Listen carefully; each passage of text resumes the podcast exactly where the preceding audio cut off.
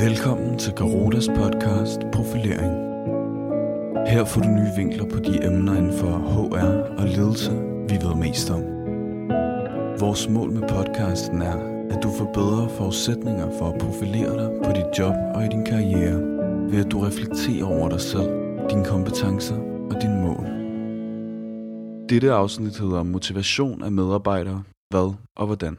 Frem til begyndelsen af 1980'erne var interessen for forskning og forsøg, der omhandlede motivation af medarbejdere, stor. Teoretikere som Taylor, Herzberg, Watson, Frankl og Maslow stod centralt i hver deres årti. Men så svandt interessen, og forskningen stod stille.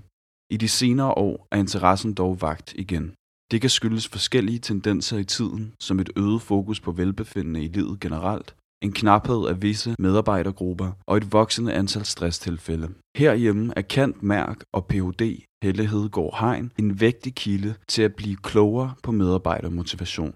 I bøgerne Motivation og Primadonna-ledelse præsenterer hun sin arketype-teori. Den indarbejder, men gentænker også en række af de klassiske motivationsteorier. De klassiske motivationsteorier beskæftigede sig primært med industriarbejderen som empiri.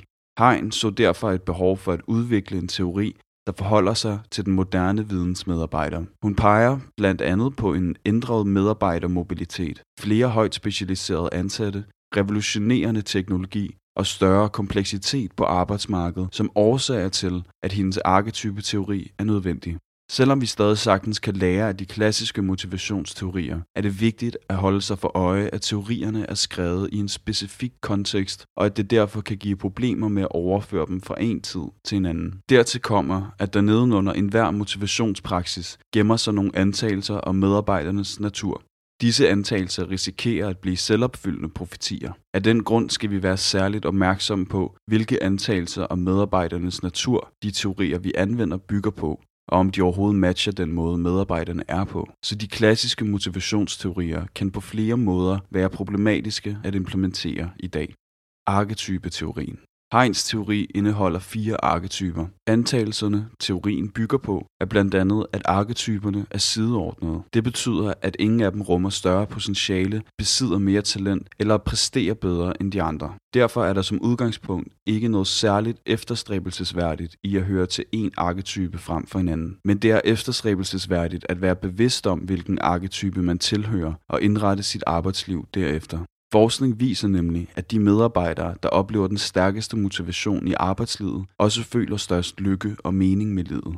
Endnu en antagelse, som ligger til grund for arketypeteorien, er, at ens motivationsprofil hænger nøje sammen med ens værdisæt og livsfilosofi. Sammenhængen mellem motivationsprofil, værdisæt og livsfilosofi er sandsynligvis, at livsfilosofien dikterer, hvad vi finder særligt meningsfuldt. Heinz skriver, at der for vores livsfilosofi udspringer et værdisæt, og at vi intuitivt holder vores handlinger op imod disse værdier, så nogle handlinger føles mere meningsfulde end andre. Det har som konsekvens, at ens arketype sjældent ændrer sig. Vores værdier og livsfilosofi er således relativt stabile over tid. Ofte er det kun livsomvæltende begivenheder, der forandrer dem radikalt.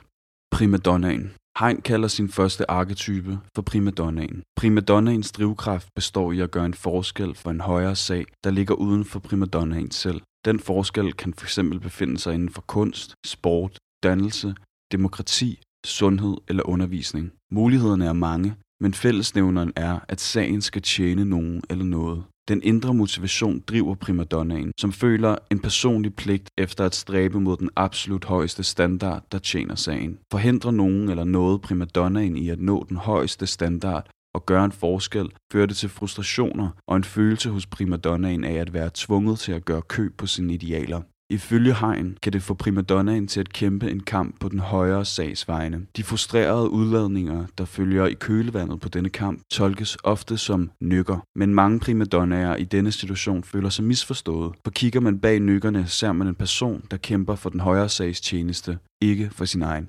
Den introverte præstationstripper.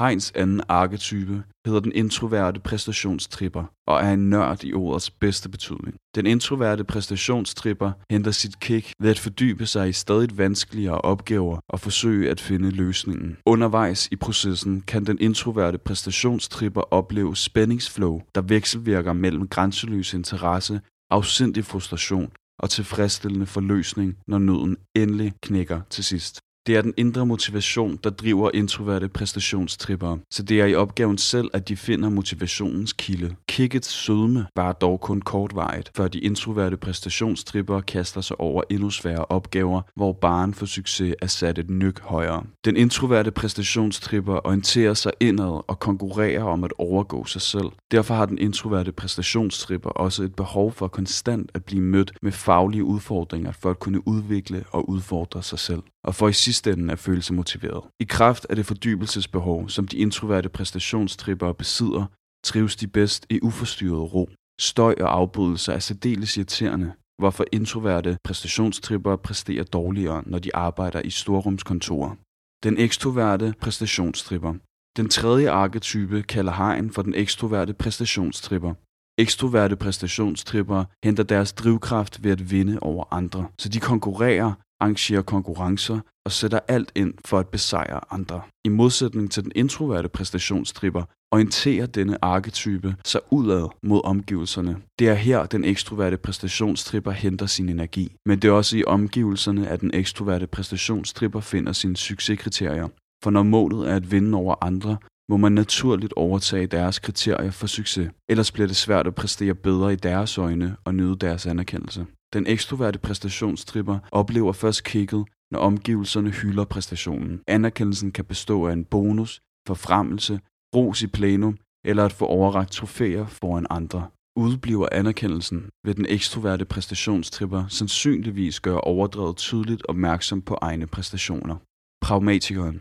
Fjerde og sidste arketype hedder pragmatikeren. Pragmatikeren får sit kick ved at udføre et solidt stykke arbejde, som andre er tilfredse med. Kicket adskiller sig fra de tre andre typers, fordi det er kortere, men mere vedholdende og kommer til udtryk ved en grundlæggende faglig stolthed. Pragmatikeren orienterer sig ligesom den ekstroverte præstationstripper udad mod omgivelserne for at finde pejlemærkerne for, hvad der definerer et solidt stykke arbejde. Derfor har pragmatikeren i højere grad end de andre arketyper behov for feedback. Pejlemærkerne kan bestå af standarder, retningslinjer, politikker og evidensbaserede metoder, der hjælper med at fastslå, hvornår en opgave er løst og løst godt. Inden for disse rammer udfører pragmatikeren sine opgaver lojalt og samvittighedsfuldt. Ifølge Hein er pragmatikeren et balancemenneske, som har behov for et skarpt skæld mellem arbejde og fritid. Fritiden går med at genoplade de mentale batterier. Er work-life-balancen skæv, kan det føre til stressreaktioner. Af den grund har pragmatikeren i større omfang end de andre arketyper brug for struktur og klare rammer, så vedkommende kan gå hjem med en vidshed om, at opgaverne er løst tilfredsstillende. Pragmatikeren bidrager også gerne aktivt til fællesskabet på arbejdspladsen, hvor god stemning løfter energien, mens dårlig stemning kan føre til demotivation og stress. Derfor tager pragmatikeren ofte initiativ til sociale arrangementer og betragter generelt sine kollegaer som væsentlige kilder til motivation.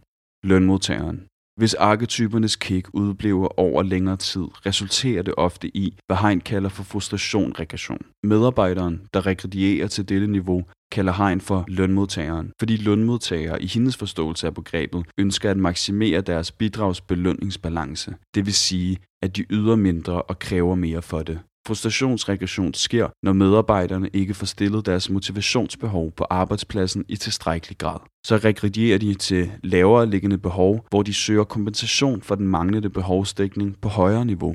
Men da de lavere behovsniveauer allerede er dækket, ellers kunne medarbejderne ikke rykke sig til højere niveauer, vil yderligere behovsdækning på disse niveauer stadig virke demotiverende. Kompensationsreaktionen fungerer ofte ubevidst som følge af det manglende kick. Lønmodtagerne føler sig uretfærdigt behandlet og søger at genoprette retfærdigheden ved at få mere af noget, der motiverer mindre ud fra en tro om, at det kan kompensere for det behov, de savner at få indfriet. Men det kan hurtigt resultere i en demotivationsspiral, fordi den yderligere behovsdækning ikke indfrier det reelle behov.